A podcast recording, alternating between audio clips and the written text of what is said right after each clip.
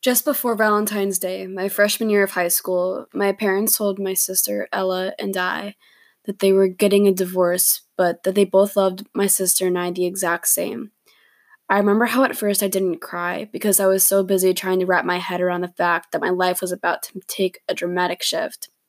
I couldn't believe it. They never fought or anything. It crushed me, it really did. I remember feeling like I was a mistake.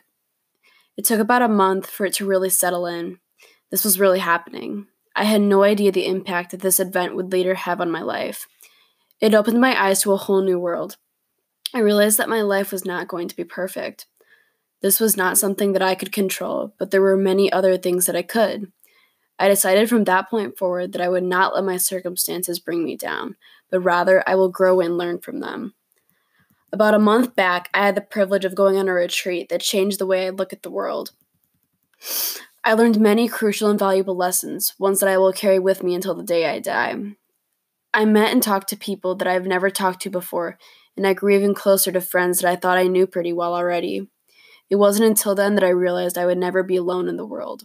There will always be someone who is either going through this something similar or someone who is always going to be there when I need them the most.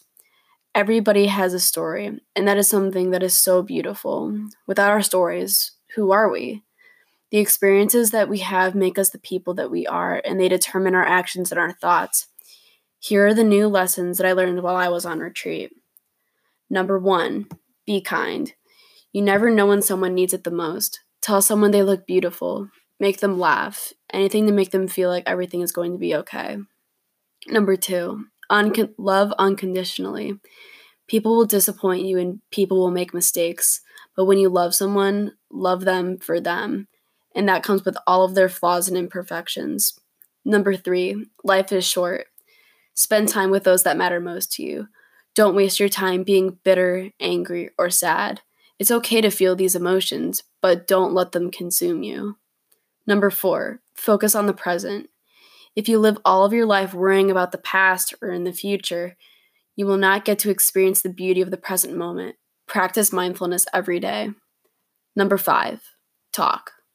Talk to people you don't know super well. Listen to their stories. Give a smile to someone in the hall. A smile can go a long way. Communication, in my opinion, is the biggest skill that you will need if you want to succeed in the future. Finally, tell people you love them when you do. And that's the beauty of life. Live yours wisely and kindly.